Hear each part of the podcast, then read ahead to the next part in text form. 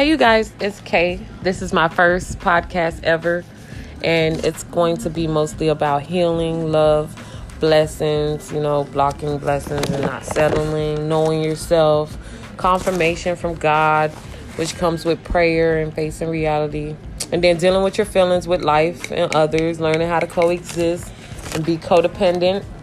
You know, for all the people who are dependent out there, and then learning to be alone. But knowing that you have God, the Holy Spirit, Jesus, your friends, your family, you know, that's all. Or if you have kids, stuff like that. But mainly to uplift, you know, give words of encouragement, talk real stuff and topics. And just basically, you know, that's the gist of it. If you're listening, you'll know. And you know, you know, you know.